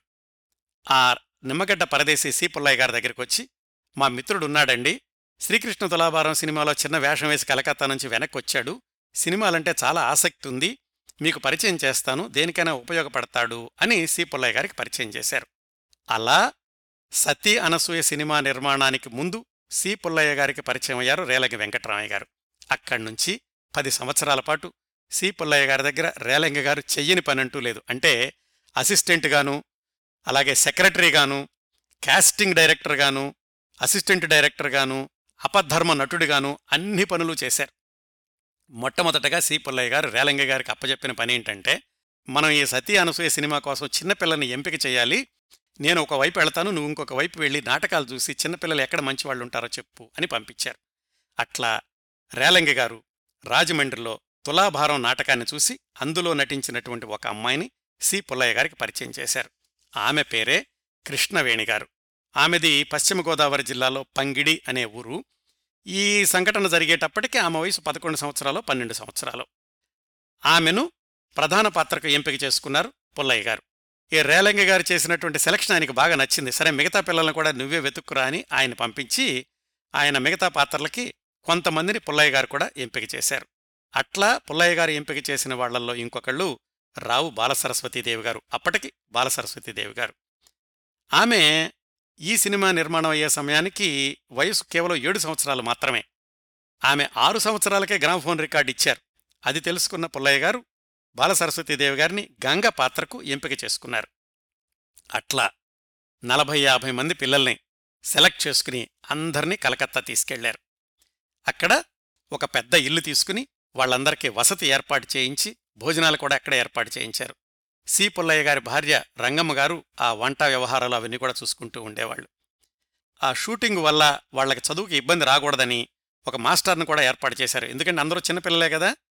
షూటింగ్ లేని సమయాల్లో కళా దర్శకుడు అడవి బాపిరాజు గారు ఆయన పిల్లలందరినీ కూర్చోబెట్టి కథలు చెప్తుండేవాళ్ళు ఆ షూటింగ్కి రెండు మూడు రోజులు గ్యాప్ ఎప్పుడైనా వస్తే గనక రేలింగ గారు ఆ పిల్లలందరినీ తీసుకుని అక్కడ జూకి తీసుకెళ్ళడం కలకత్తాలో ఇతర ప్రదేశాలు చూపించడం ఇలాంటివన్నీ చేస్తూ ఉండేవాళ్ళు చిన్నపిల్లలతో షూటింగ్ అంటే అంత ఆషామాషి వ్యవహారం కాదు కదా. ఆ షూటింగ్ సందర్భంలో పొల్లయ్య గారికి ఎదురైనటువంటి రెండు మూడు అనుభవాలు ఏమిటంటే గంగ వేషం వేసిన బాలసరస్వతీదేవి ఆమెకు ఆ సినిమాలో ఒక దృశ్యం ఉంది. అదేంటంటే గంగ కలుషితం అయిపోయినట్లుగా సీన్ తీస్తున్నారు. దానికోసమని ఆ గంగ వేషం వేసిన బాలసరస్వతిదేవి అనేటటువంటి ఏడు సంవత్సరాల పాపకి నల్ల డ్రెస్ వేసి జుట్టు విరబోసుకుని పరిగెత్తమన్నారు. ఆమె వెనకాల జనం అందరూ కూడా పిశాచల రూపంలో వెంటపడుతూ ఉంటారు. అంటే వాళ్ళందరూ గంగని కలుషితం చేసిన వాళ్ళనమాట. అట్లా ఈ గంగ వెనకాల ఆ పిశాచాలు అలా పరిగెత్తుతూ ఉంటే ఆ పిశాచాల వేషం వేసినటువంటి పిల్లలు ఎవరంటే అంతకుముందు నారదుడు కౌశికుడు వేసిన వాళ్ళే వాళ్ళను గుర్తుపట్టినటువంటి గంగ వేషంలో ఉన్న బాలసరస్వతీదేవి వాళ్ళని అరే నువ్వంట్రా నారాయణవు కదా అనేదో మాట్లాడడం ప్రారంభించారు. ఇది షూటింగ్ జరుగుతూ ఉండగానే పుల్లయ్య గారు తలబట్టుకుని దాన్ని కట్ చెప్పేసి అమ్మ నువ్వు అలా అనకూడదు నువ్వు గంగవి పరిగెత్తడం మాత్రమే నువ్వు చెయ్యాలి ఆ పిల్లలు వేరే వాళ్ళే ఉంటారు వాళ్ళని నువ్వు పలకరించొద్దు అని చెప్పారు. అట్లాగే ఇంకో సంఘటన సతీ అనసూయ దగ్గరికి గంగ వెళ్ళి నీకేమైనా వరం కావాలంటే కోరుకో అంటుంది. ఆ సతీ అనసూయ ఏమంటుందంటే ఆశ్రమంలోకి నది వచ్చేలాగా చేయమని అడుగుతుంది గంగని. ఆ సీన్ ఎలా తీశారంటే ఒక గొయ్యిని కాలవలాగా తవ్వారు. మధ్యలో రాయి మీద గంగ పాత్రలో ఉన్నటువంటి బాలసరస్వతీదేవి అనే పాప నుంచోపెట్టారు. ఆమె వరం ఇవ్వగానే అట్నుంచి ఇట్నుంచి రెండు డ్రమ్ముల్లో నీళ్ళు పోశారు. అది ముందులో రిహార్సల్ చేయడానికి ఉండదు ఎందుకంటే నీళ్ళంత ఎక్కువగా దొరకవు కదా అందుకని డైరెక్ట్గా ఒకేసారి షాట్ తీశారు. ఆ డ్రమ్ములతో నీళ్ళు వదిలినటువంటి ఫోర్స్కి గంగ వేషంలో ఉన్న పాప వెనక పడిపోయింది. వెంటనే ఆపేసేసి అసిస్టెంట్ డైరెక్టర్ ఎవరో ఉంటే ఆ పాపను రక్షించి మళ్ళా నీళ్ళన్నీ తోడి మళ్ళా తర్వాత షూటింగ్ని కొనసాగించారు. ఇలా రకరకాలైనటువంటి ఇబ్బందులు ఉంటూ ఉండేవి చిన్నపిల్లలతోటి అవన్నీ అధిగమించి పుల్లయ్య గారు దాన్ని విజయవంతంగా షూటింగ్ పూర్తి చేశారు. ముందే అనుకున్నారు ఎలాగూ ఈ సినిమా పూర్తి నిడివి రాదు అని. దానికి సమాంతరంగా ధ్రువ విజయము అనే పెద్దవాళ్ళతో తీసినటువంటి సినిమా ఆ రెండు సినిమాలు కలిపి ఒకేసారి విడుదల చేశారు. అప్పట్లో సినిమా టిక్కెట్ వెల బేడ ఉండేది. అంటే రెండు అణాలు. రూపాయికి పదహారు అణాలు. అందులో సినిమా టికెట్ రెండణాలన్నమాట ఆ రెండు సినిమాలు కలిపి విడుదల చేయడంతో ప్రేక్షకులకి ఏంటంటే ఒకే టికెట్ మీద రెండు సినిమాలు చూసినటువంటి అనుభూతి వచ్చింది. నిజంగానే రెండు సినిమాలు చూశారు వాళ్ళు. అది పంతొమ్మిది వందల ముప్పై ఆరు మే ఎనిమిదిన విడుదలైంది. పుల్లయ్య గారిని అందరూ మెచ్చుకున్నారు. పిల్లలతో బాగా తీసేవయ్యా అని. ఈ సినిమా ద్వారా పరిచయమైనటువంటి బాల నటీమణి కృష్ణవేణి ఆ తర్వాత పది సంవత్సరాలకి ఆవిడ జమీందారు గారిని వివాహం చేసుకుని ఆవిడ ధనవంతురాలై ఆ జమీందారు గారు సినిమా తీస్తే దానికి మళ్ళీ పుల్లయ్య గారి దర్శకుడై ఈ బాలనటీమణి అప్పట్లో హీరోయిన్. అయి ఇవన్నీ జరుగుతాయని పుల్లయ్య గారు అప్పుడు ఊహించలేదు. అదంతా పది సంవత్సరాల తర్వాత గొల్లభామ చిత్రం ద్వారా జరిగింది. ఆ విశేషాలు కూడా తర్వాత తెలుసుకుందాం. ఇట్లా పుల్లయ్య గారు కలకత్తాలో సతీ సావిత్రి లవకుశ సతీ అనసూయ ధ్రువ విజయం. ఈ సినిమాలు తీశాక ఆయనకేమనిపించిందంటే కలకత్తాలోనే ఎందుకు? ఆంధ్రదేశంలో కూడా ఈ సినిమా నిర్మాణాన్ని కొనసాగిస్తే బాగుంటుంది అని ఆలోచించారు. దానికోసం ఏం చేశారంటే అప్పట్లో రాజమండ్రిలో దుర్గా సినీటోన్ అనేటటువంటి ఒక స్టూడియో ఉంది. అది కూడా పుల్లయ్య గారికి సంబంధం ఉంది ఆ స్టూడియోతోటి ఎలాగంటే ఆయన పంతొమ్మిది వందల ముప్పైకి ముందు సినిమా థియేటర్ల నిర్మాణాన్ని ఒక ఉద్యమంలాగా కొనసాగిస్తున్న రోజుల్లో రాజమండ్రిలో నిడమర్తి సూరయ్య గారు అనే ఆయనతోటి ఒక టూరింగ్ టాకీస్ కట్టించారు. దాని పేరు కృష్ణా సినిమా. ఆ తర్వాత దాంట్లో మూకీ సినిమాలు టాకీ సినిమాలు అన్నీ నడిచినయి. ఆ నిడమర్తి సూరయ్య గారు ఫుట్బాల్ ప్లేయర్ కూడా. ఆయనకి రాజమండ్రి చుట్టుపక్కల తోటలుండే ఆ తోటల్లో పంతొమ్మిది వందల ముప్పై ఆరులో ఆయన సోదరుడు దుర్గయ్య గారితో కలిసి దుర్గా సినీటోన్ అనే ఒక సినిమా స్టూడియోని ప్రారంభించారు. పక్కనే ల్యాబొరేటరీ కూడా ఏర్పాటు చేసుకున్నారు. మద్రాసు కలకత్తా బొంబాయి కొల్హాపూరు ఇవి కాకుండా ఆంధ్రదేశంలో మొట్టమొదటిసారిగా ప్రారంభించబడిన సినిమా స్టూడియో ఈ దుర్గా సినీటోన్ పుల్లయ్య గారు కలకత్తాలో ఈ సినిమాలన్నీ పూర్తి చేసుకుని ఆయన వెనక్కి వచ్చేసరికి రాజమండ్రిలో ఉన్న దుర్గా సినీటోన్ మూతబడుతోంది అని ఆయనకి తెలిసింది. ఎందుకనంటే అప్పట్లో దుర్గా సినీటోన్ వాళ్ళు సంపూర్ణ రామాయణం అనే ఒక సినిమా తీశారు. అది సరిగా వాళ్ళకి తీయడం రాలేదు. అది విజయవంతం కాలేదు. దాంతో వాళ్ళు స్టూడియో మూసేద్దాం అనుకుంటూ ఉండగా పుల్లయ్య గారు ఆ విషయం తెలుసుకుని వాళ్ళ దగ్గరికి వెళ్ళి నెలకి వెయ్యి రూపాయలకని దాన్ని రెంట్కి మాట్లాడుకున్నారు. మాట్లాడుకుని ఆయన సినిమా ప్రారంభించారు. ఈ సినిమా తీయడానికి కూడా కలకత్తాలో అంతవరకు ఆయన సినిమాలకు నిర్మాతలుగా ఉన్న చెమ్రియా ఖేమ్కా వాళ్ళు సహాయం చేస్తామని చెప్పారు. అట్లా ఆయన రాజమండ్రిలో దుర్గా సినీటోన్లో ప్రారంభించినటువంటి చిత్రం సత్యనారాయణ. పేరు సత్యనారాయణ నిజానికి అది సత్యనారాయణ వ్రతమహత్యం కథ అన్నమాట. దానికి మాటలు రాయడానికి ఆయన మిత్రుడు అప్పట్లో రచయిత ముద్దుకృష్ణ గారిని ఎంపిక చేసుకున్నారు. ఈ ముద్దుకృష్ణ గారు పుల్లయ్య గారు ఇద్దరూ కలిసి కాకినాడలో క్లాస్మేట్స్ కూడాను. ఆ సత్యనారాయణ సినిమా కూడా పూర్తయ్యాక చూసుకుంటే నిడివి సరిపోలేదు. అందుకని ఆయన కాసుల పేరు అనే పేరుతోటి ఒక చిన్న ఎపిసోడ్ లాంటి సాంఘిక చిత్రం చిత్రం అనలే ఒక చిన్న నాటకంలో ఘట్టం లాంటిది. అది తీసి జత చేశారు. ఇంకా ఆయనకి నిడివి సరిపోలేదనిపించింది. అందుకని చల్ మోహన్ రంగానే ఒక పాటను విడిగా ఈ రెండిటితోటి సంబంధం లేదు. సత్యనారాయణతోటి కాసుల పేరుతోటి సంబంధం లేకుండా చల్ మోహన రంగాని ఒక అబ్బాయి అమ్మాయితోటి పాటను చిత్రీకరించి ఈ మూడూ కలిపి విడుదల చేశారు. అది విజయవంతం కాలేదు వేరే విషయం అనుకోండి. ఆయన చిత్రీకరించినటువంటి చల్ మోహన రంగా పాటకి ఒక విశేషం ఏమిటంటే సత్యనారాయణ సినిమా షూటింగ్ జరుగుతున్నప్పుడు ఒక పెద్దాయన ఒక పాపను తీసుకొచ్చారు. పదకొండు పన్నెండు సంవత్సరాలుంటాయి. మా అమ్మాయి ఈ దుర్గా సినీ టోన్ వాళ్ళు తీసినటువంటి సంపూర్ణ రామాయణంలో చిన్నప్పటి సీత వేషం వేసింది. ఇక్కడ మళ్ళా మీరు సినిమా తీస్తున్నారు కదా మీ సినిమాలో ఏదైనా వేషం ఉంటుందేమోనని తీసుకొచ్చాను అని ఆ పెద్ద ఆయన చెప్పారు. అప్పటికి సత్యనారాయణలో అందరూ కూడా నటీనటుల ఎంపిక జరిగిపోయింది. అందుకని పుల్లయ్య గారు ఏమన్నారంటే ఈ సినిమాలో అందరూ అయిపోయారండి కాకపోతే చల్మోహన రంగా అని ఒక పాట తీద్దాం అనుకుంటున్నాను. ఈ పాటలో మీ అమ్మాయిని తీసుకుంటాను అన్నారు. అట్లా ఆ పాటలో నటించినటువంటి అమ్మాయే పుష్పవల్లి. ఆమెతో పాటుగా ఆ పాటల్లో నటించింది వాలి సుబ్బారావు అని తర్వాత రోజుల్లో ఆయన ప్రముఖ కళాదర్శకుడయ్యారు. వాళ్ళిద్దరితోటి ఆ చల్మోహన రంగా పాట తీసి అన్నీ కలిపి విడుదల చేశారు. ఆ సినిమా విజయవంతం కాలేదు. ఆ చల్మోహన రంగా పాటలో నటించినటువంటి పుష్పవల్లికి మంచి భవిష్యత్తు ఉంటుంది అని పుల్లయ్య గారు ఊహించగలిగారు. అందుకని ఆ పాపను తీసుకొచ్చేటువంటి పెద్ద ఆయనకి చెప్పారు. ఆ తర్వాత మూడు సినిమాల్లో మీ అమ్మాయిని నేను తీసుకుంటాను నాకు కాంట్రాక్ట్ రాయండి అని. అట్లా పుష్పవల్లి అనే పన్నెండు సంవత్సరాల పాప ఆ తర్వాత మూడు సినిమాల్లో నటించడానికి పుల్లయ్య గారికి కాంట్రాక్ట్ రాశారు. ఈ సత్యనారాయణ కాసుల పేరు సినిమాలు సరిగా ఆడకపోయినా పుల్లయ్య గారు ద్వితీయ ప్రయత్నం చేద్దామనుకుని అదే స్టూడియోలో ఆయన ప్రారంభించినటువంటి చిత్రం మోహిని భస్మాసుర. ఆ సినిమా కూడా చెమ్రియా గారు వాళ్ళే ఆర్థిక సహాయం చేశారు. ఈ మోహిని భస్మాసురలో దాసరి కోటిరత్నం అనే ఆవిడ అలాగే ఏవి సుబ్బారావు వాళ్ళు ప్రధాన పాత్రదారులు అందులో మోహిని పాత్ర పుష్పవల్లి గారు. ఈ మోహిని భస్మాసుర సినిమా షూటింగ్ని రాజమండ్రి దుర్గా సినీటోన్ స్టూడియోలో కొంత అవుట్డోర్లో కొంత తీశారు. అక్కడ అవుట్డోర్ షూటింగ్ ఏమిటంటే పార్వతీ పరమేశ్వరుల్ని భస్మాసురుడు తరుముకుంటూ వచ్చే సన్నివేశాలు. ఆ దగ్గరలో ఉన్న అడవుల్లోనూ కొండల్లోనూ చిత్రీకరించారు. వాటి కోసమని ఒక ఎత్తైన కొండను ఎంపిక చేశారు పుల్లయ్య గారు. ఆ దగ్గరలో ఉన్న కోయవాళ్ళు ఏం చెప్పారంటే కొండ మీదకి వెళ్ళకండి అక్కడ ఎలుగుబంట్లు చిరుతుపుల్లు ఉంటాయి అని. కాకపోతే భస్మాసురుడు పాత్రధారి ఏవి సుబ్బారావు గారు ఏమైనా సరే కొండ మీదకి ఎక్కుదామండి అక్కడే తీద్దాం నాకు ధైర్యం ఉందని పట్టుబట్టారు. పుల్లయ్యన గారు కూడా ఒప్పించారు. నలుగురు బలమైన కూలీలు ఈటలు కర్రలు బరిసెలు కత్తులు ఇలాంటి వాటిని పట్టుకుని వాళ్ళందరూ పహరా కాస్తుంటే నటీనటులందరూ కొండెక్కి మొత్తానికి ఎలాగైతే షూటింగ్ చేశారు. అంతవరకు బాగానే ఉంది. కిందకి దిగి వస్తుంటే ఏవి సుబ్బారావు గారికి గుహలో ఒక చిన్న ఎలుగుబంటి పిల్ల కనపడింది.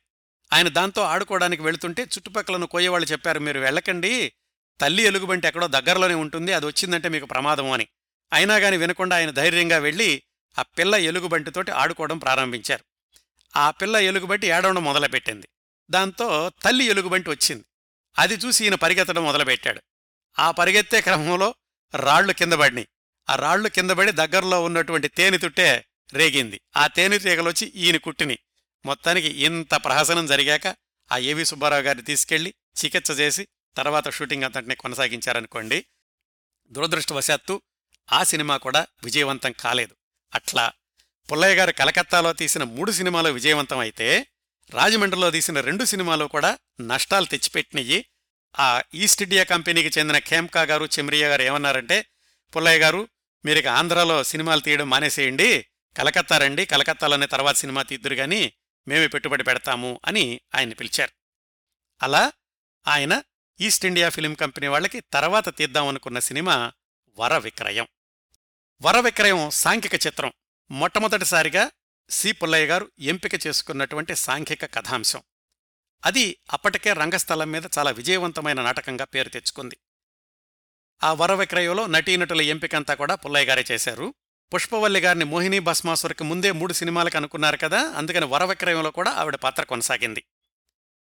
వరవిక్రయం చిత్రంలో కాళింది అని ఒక పాత్ర ఉంది.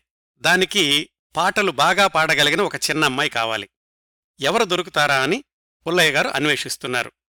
ఆ సమయంలో ఆయన మిత్రుడు గోవిందరాజు సుబ్బారావు గారు ఒక విషయం చెప్పారు. ఒంగోల్లో మా మిత్రుడు ఒక ఆయన ఉన్నారు. వాళ్ళ పాప పాటలు బాగా పాడుతుంది. సంగీతం కూడా నేర్చుకుంటోంది. మీ సినిమాలో కాళ్ళెంతి పాత్రకు సరిపోతుందేమో చూడండి అని.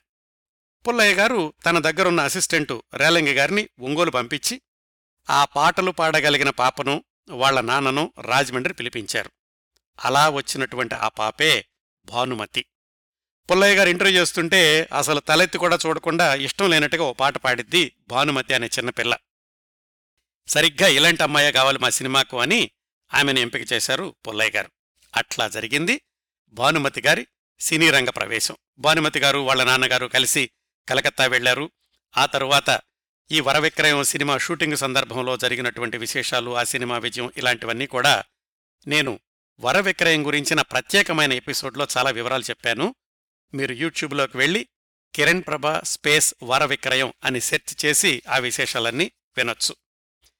ఆ సినిమా పంతొమ్మిది వందల ముప్పై తొమ్మిది ఏప్రిల్ పద్నాలుగున విడుదలైంది. అత్యంత ఘన విజయం సాధించింది. అంటే సి పుల్లయ్య గారు నిర్మించినటువంటి మొట్టమొదటి చిత్రం సావిత్రి విజయం సాధిస్తే ఆయన రెండవ చిత్రం లవకుశ అత్యంత ఘన విజయం సాధిస్తే ఆయన నిర్మించిన మొట్టమొదటి సాంఘిక చిత్రం వర విక్రయం కూడా అత్యంత ఘన విజయం సాధించింది.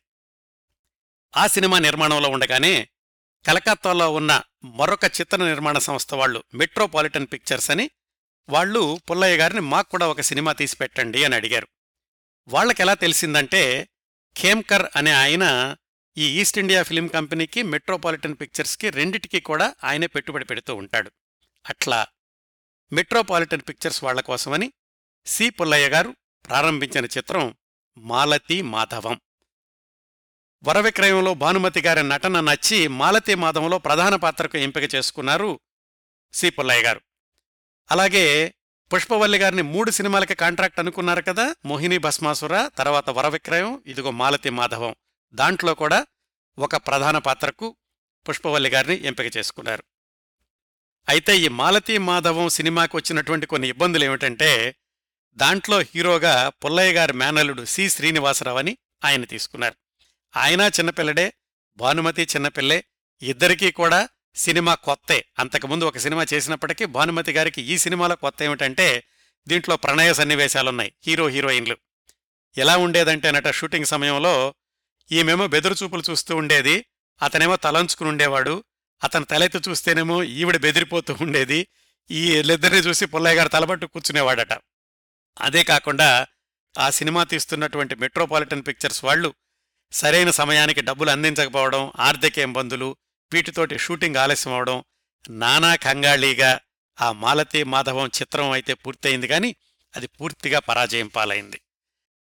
సరిగ్గా ఆ సమయంలోనే రెండవ ప్రపంచ యుద్ధం రావడం కలకత్తాలోను మద్రాసులోను అన్ని చోట్ల కూడా యుద్ధ వాతావరణం కమ్ముకోవడం ఇలాంటిదంతా కూడా జరిగింది. ఆ సమయంలో పుల్లయ్య గారు కలకత్తా వదిలేసి మద్రాసు చేరుకున్నారు. మద్రాసులో ఏం జరుగుతోందంటే జెమినీ స్టూడియో అప్పుడే ప్రారంభమైంది. వాళ్ళు మొట్టమొదటగా మదన కామరాజన్ అనేటటువంటి ఒక సినిమా ఎవరో తీస్తే దాన్ని తీసుకుని పూర్తి చేశారు. తరువాత వాళ్ళు జీవన్ముక్తి అనే తెలుగు సినిమా నిర్మించి అది ఒక మాదిరిగా ఆడింది. తెలుగు సినిమాలు కొనసాగిద్దాము అన్న ఉద్దేశంతో బాలనాగమ్మ చిత్రాన్ని నిర్మిద్దామనుకున్నారు జమినీ వాసన్ గారు.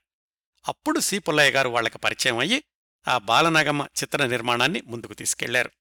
దానిలో పుష్పవల్లి గారికి కాంట్రాక్ట్ లేనప్పటికీ పాత్రకు సరిపోతారు అని పుష్పవల్లి గారిని ఒక పాత్రకు అప్పటికే విజయవంతమైనటువంటి హీరోయిన్గా ఉన్న కాంచనమాల గారిని మరొక పాత్రకు తీసుకుని బాలనాగమ్మ చిత్రం షూటింగ్ని కొనసాగించారు సి పుల్లయ్య గారు. జమినీ వాసన్ గారు బడ్జెట్ కోసం వెనక ముందు చూడలేదు.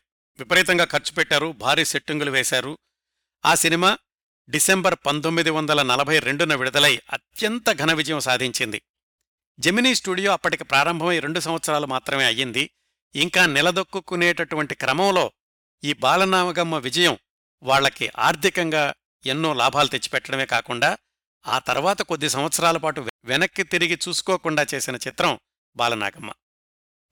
బాలనాగమ్మ సినిమా గురించి కూడా నేను పూర్తి ఎపిసోడ్ చెప్పాను.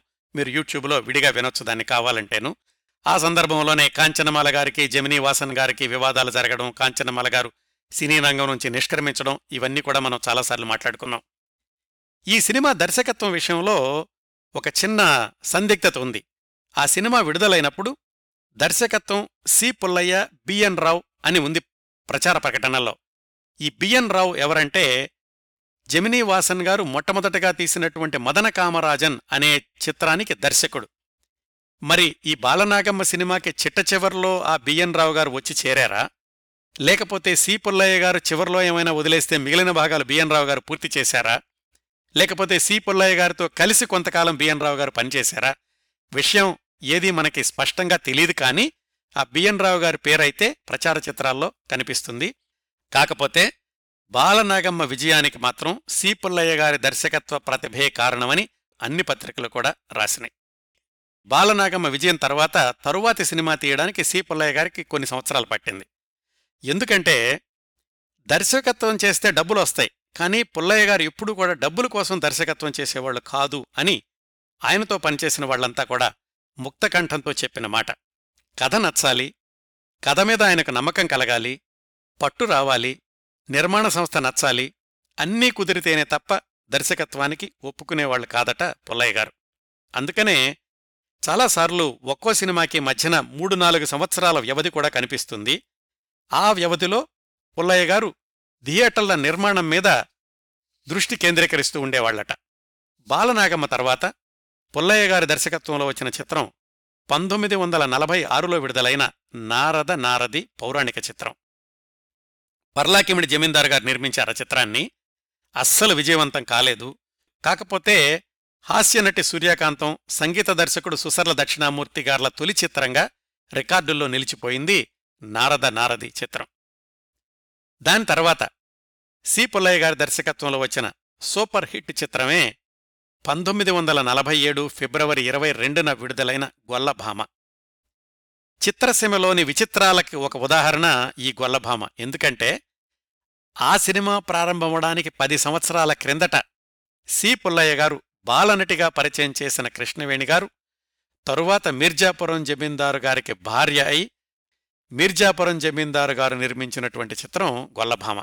దాంట్లో కృష్ణవేణి గారే హీరోయిన్. ఈ గొల్లభామకు సంబంధించి ఒకటి రెండు సంఘటనలు చెప్పుకోవాలి. ముందుగా గొల్లభామకు అనుకున్న దర్శకుడు రఘుపతి వెంకయ్య గారబ్బాయి ఆర్ఎస్ ప్రకాష్ గారట. ఆయనకు ఆ సినిమా ఛాయాగ్రాహకుడిగా నియమించబడిన కొట్టీస్ గారుకి పడేది కాదంట. అందుకని సినిమా మొదట్లో కొంత షూటింగ్ జరిగాక అప్పటి వరకు జరిగినటువంటి ఫిలింని డెవలప్ చేయించి ఇది బాగాలేదు కోట్నీస్ గారిని మార్చండి అని ఆర్ఎస్ ప్రకాష్ గారు మీర్జాపురం రాజా గారి దగ్గరికి వెళ్ళారు అయితే ఆ ఛాయాగ్రాహకుడు కొట్టేసి వెళ్ళి రాజాగారితోటి కాదండి ఇది ల్యాబ్లో పొరపాటు సరిగా డెవలప్ చేయించలేదు నేను ఇంకొక ల్యాబ్లో ప్రింట్ చేసి చూపిస్తాను నాకొక అవకాశం ఇవ్వండి అన్నారు.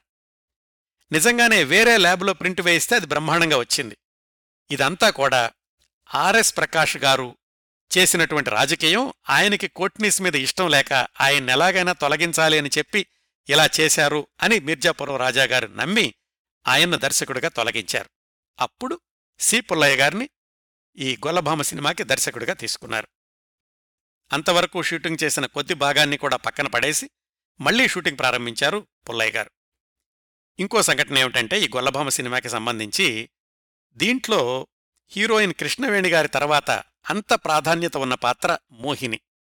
దానికోసమని కొత్త నటీమణిని వెతికే ప్రయత్నంలో ఎప్పుడో పుల్లయ్య గారు కాకినాడలో ఒక నాటకం చూస్తే ఆ నాటకంలో వేసిన అంజనీ కుమారి అనే అమ్మాయి ఈ మోహిని పాత్రకు బావుంటుంది అని కబురు పంపించారు కాకినాడకి పుల్లయ్య గారు. కురుమద్దాల రామచంద్రరావు అనే ఆయన కాకినాడ వెళ్ళి ఆ అంజనీ కుమారి తర్వాతే ఆవిడ అంజలీదేవి గారయ్యారు. ఆమెతోటి చెప్పారు ఇలా పుల్లయ్య గారు గొల్లభామ అనే సినిమా తీస్తున్నారు దాంట్లో ప్రధానమైన పాత్ర ఉంది మీరు వస్తారా అని. అయితే అప్పటికి అంజలీదేవి గారు ఏడవ నెల గర్భిణి అదే విషయం చెప్పారు ఆమె. సి పుల్లయ్య గారు ఏమన్నారంటే అయితే ఆమె ప్రసవం అయ్యాక ఎప్పుడు చేస్తానంటే అప్పుడే ఆమె పాత్ర మొదలు పెడదాము అంతవరకు మిగతా షూటింగ్ కొనసాగిద్దాము అని అంజలిదేవి గారి కోసం వేచి చూస్తూ మిగతా షూటింగ్ ఆయన కొనసాగిస్తూ ఉన్నారు. ఆ తర్వాత ఐదారు నెలలకి అంజలిదేవి గారు ఆమె భర్త ఆదినారాయణరావు గారితో కలిసి సేలం వెళ్ళారు ఎందుకు? సేలంలో ఎస్వి రంగారావు గారి మొట్టమొదటి సినిమా వరుధిని షూటింగ్ జరుగుతోంది. ఆయనే పిలిచారు మీరు సేలం రండి సంగీత దర్శకుడిగా మీకేమైనా అవకాశం ఉంటుందేమో అని. వీళ్ళిద్దరూ సేలం వెళ్ళిన విషయం సి. పుల్లయ్య గారికి తెలిసింది. అయ్యో ఇదేంటి నేను సినిమాలో వేషం ఇస్తానంటే అక్కడికి వెళ్ళారు అని రేలంగి గారిని సేలం పంపించి ఆదినారాయణరావు గారిని అంజలీదేవి గారిని మద్రాసు రప్పించారు. ఆ విధంగా పంతొమ్మిది వందల నలభై ఐదు జనవరి మొదటి వారంలో మద్రాసులో అడుగుపెట్టారు అంజలీదేవి గారు సి. పుల్లయ్య గారి గొల్లభామ చిత్రంలో మోహిని వేషానికి. చాలామంది ఇంత పొట్టిగా ఉంది ఈ అమ్మాయిని ఎందుకు తీసుకున్నారు? మోహిని పాత్రకి ఏమి సరిపోతుంది? అన్నారు కానీ పుల్లయ్య గారు తాను నమ్మినటువంటి ఒక మనిషిని కాని ఒక నటుణ్ణి కానీ నటీమణిని కాని తీర్చిదిద్దడంలో ఆయన పూర్తి శక్తిని కేంద్రీకరిస్తూ ఉండేవాళ్ళు అలాగే గొల్లభామలో మోహిని పాత్రను అంజలీదేవి గారి కోసమే అన్నట్లుగా తీర్చిదిద్దారు పుల్లయ్య గారు.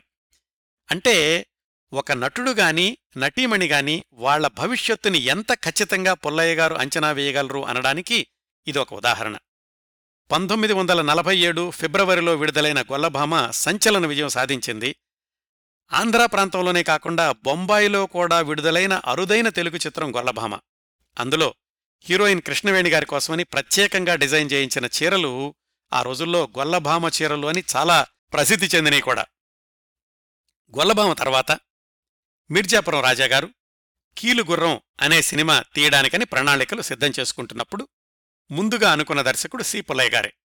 ఆ సందర్భంలో కొత్త హీరో కోసం వెతుకుతూ సి. పుల్లయ్య గారు బెజవాడ వెళ్ళారు పంతొమ్మిది వందల నలభై ఏడులో.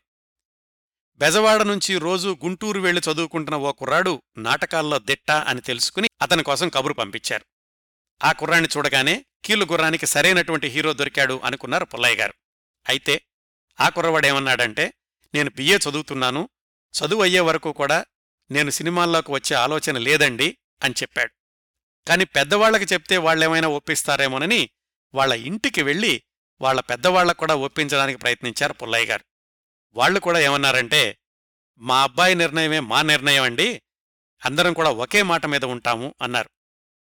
ఆ కుటుంబంలోని ఆప్యాయత అనురాగాలు ఒకే మాట మీద నిలబడడం ఇవన్నీ చూసి పుల్లయ్య గారు ఇంకా చేసేదేమీ లేదనుకుని మద్రాసు వచ్చేశారు. ఆ తర్వాత కీలుగుర్రం సినిమాలో హీరోగా అక్కినేని నాగేశ్వరరావు గారు రావడం దర్శకుడిగా మీర్జాపురం రాజాగారే కొనసాగడం అదంతా వేరే కథ అనుకోండి. ఇంతకీ పుల్లయ్య గారు బెజవాడ వెళ్ళి ఇంటర్వ్యూ చేసిన కుర్రాడెవరో కాదు. ఆయన అనుకున్నట్లుగానే బిఏ పూర్తి చేసి ఆ తరువాతి సంవత్సరం చిత్రరంగ ప్రవేశం చేసిన ఆంధ్రుల అన్నగారు ఎన్టీ రామారావు గారు.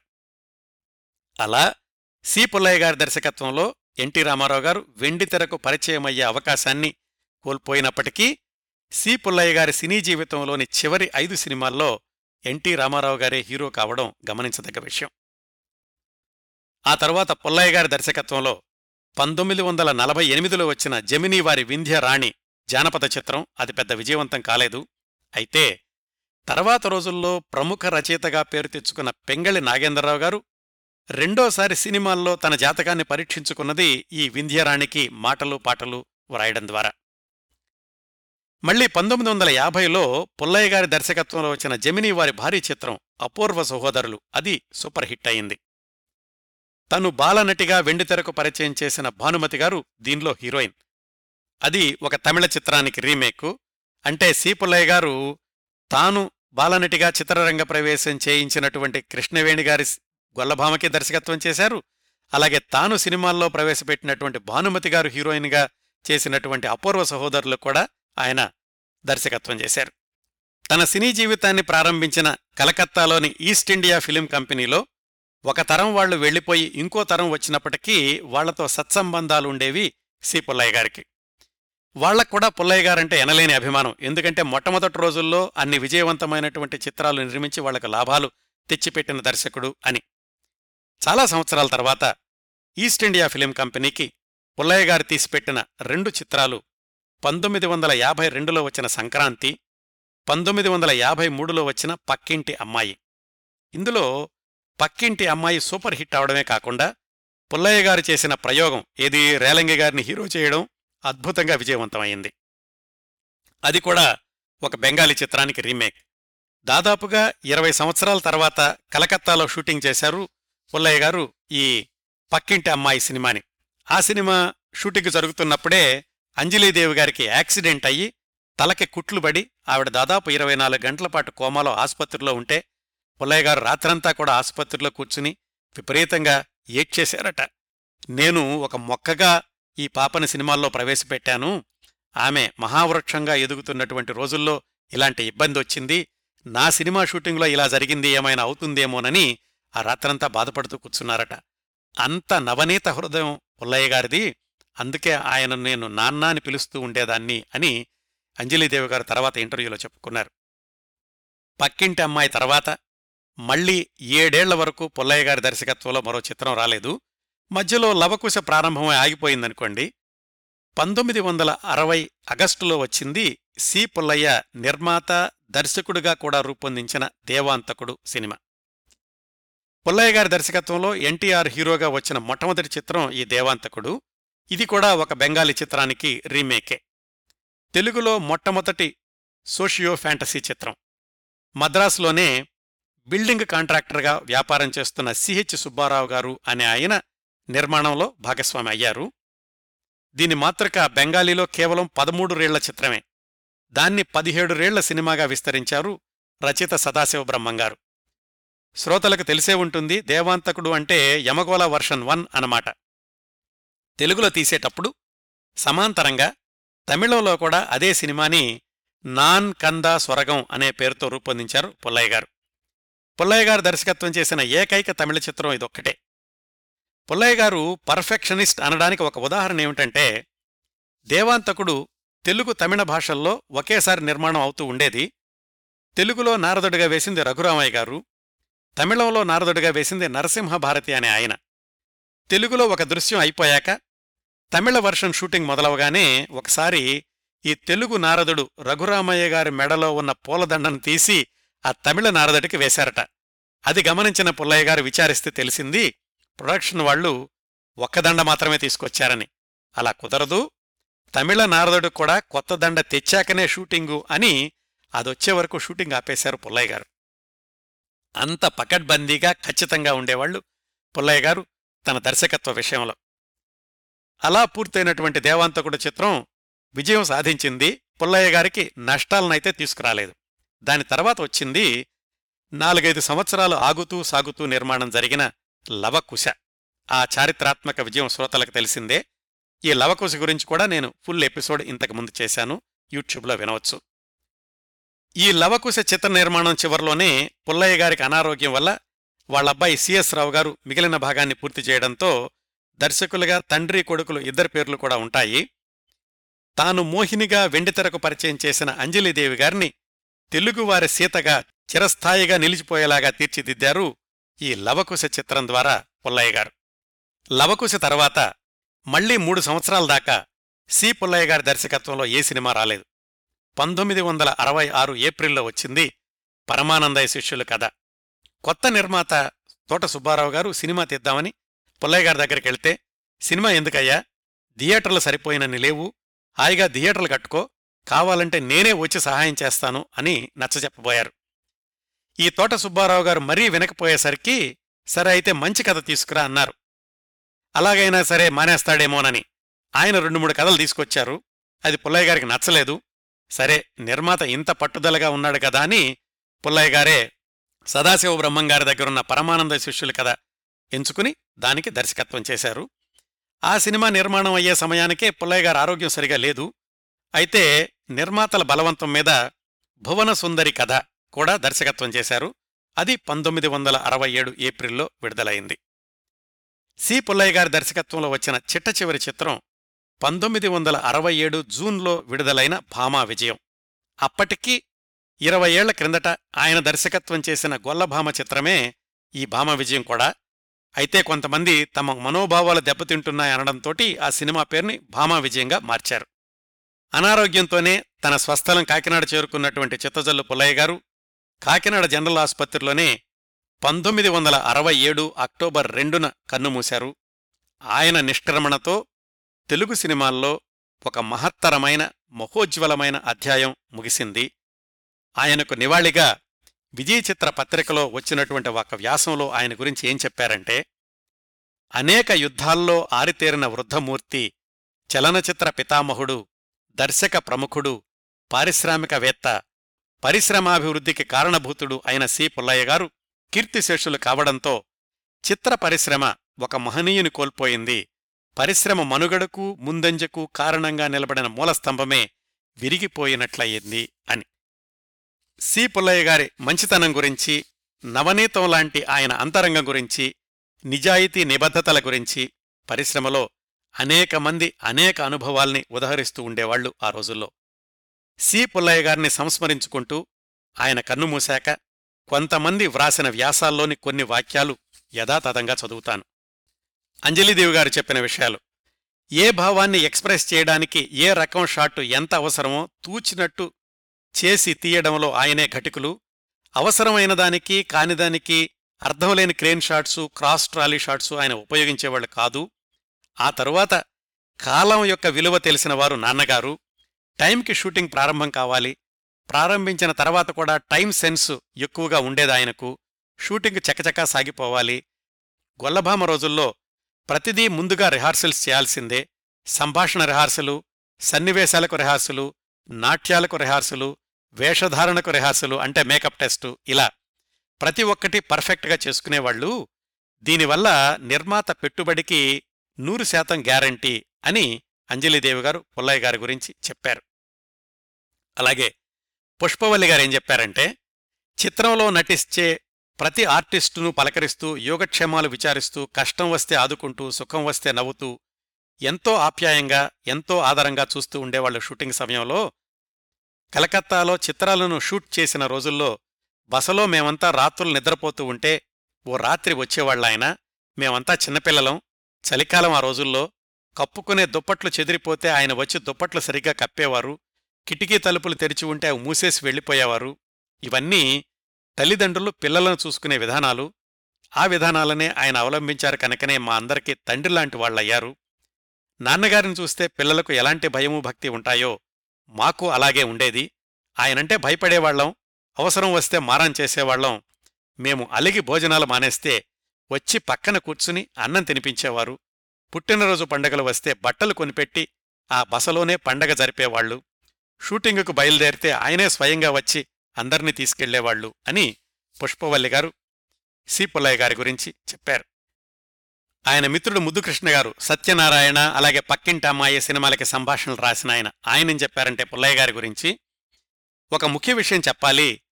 పుల్లయ్య భార్య రంగమ్మ గారి గురించి ఆమె అన్ని విధాల ఆదర్శ గృహిణి భర్తతో పాటు సుఖదుఖాలు సమంగా పంచుకున్న ఉత్తమ ఇల్లాలు.